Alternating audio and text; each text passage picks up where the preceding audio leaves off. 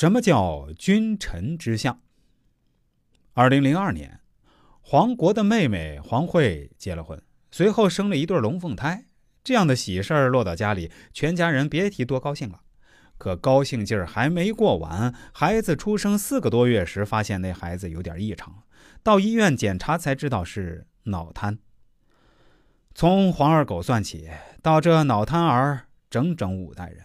家族如同陷入传说中的怨咒之中，灾祸连绵不绝，正应了东来的太爷爷那句：“君子之泽，五世而斩；一人荼毒，祸殃五代。”个人的福祸是自己生生世世造就的，父母与儿孙相互感召，在轮回之中，人与人的心性、业力和缘分相互牵引，结成悲喜眷属，如蝇虫逐臭。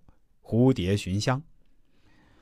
通过分享这些真实的新闻事件和报道，现在朋友们就应该明白什么是善恶有报、因果轮回，分毫不差。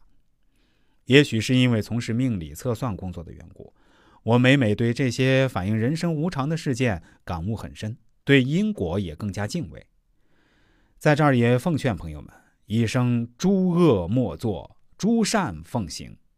多行善积德，存好心，说好话，做好事儿。八字中有一种相叫君臣之相，就是说以我为中心，克我者为君为官煞，我克者为臣为吉财星。八字中日主所代表的五行旺盛，而财星只有一二，即君强臣衰，称之为君相。日主所代表的八字成君相。君的气势已不可抵挡，只能顺君而行。皇帝有了至高无上的权力，顺我者昌，逆我者亡。顺君而行则吉，这就是低天随上说的“损上以益下”。我克者为财，财就是下沉。八字中辰的气势已不可抗拒，与辰相战必凶。不能得罪君，也不能得罪臣，只能寻求君臣和解之法，方能全美。这就是低天随说的“损下以益上”。在平时的测算工作中，经常遇到有朋友会问：“听说算命会泄露天机，命理师会不会因此有损福报，或者对自己不利？”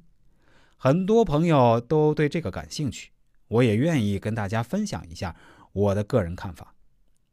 在说我个人的看法之前，我先跟大家分享一个小故事。我觉得平铺直叙可能会比较枯燥。我平时喜欢看各种各样的关于传统文化和佛义道的文章和报道。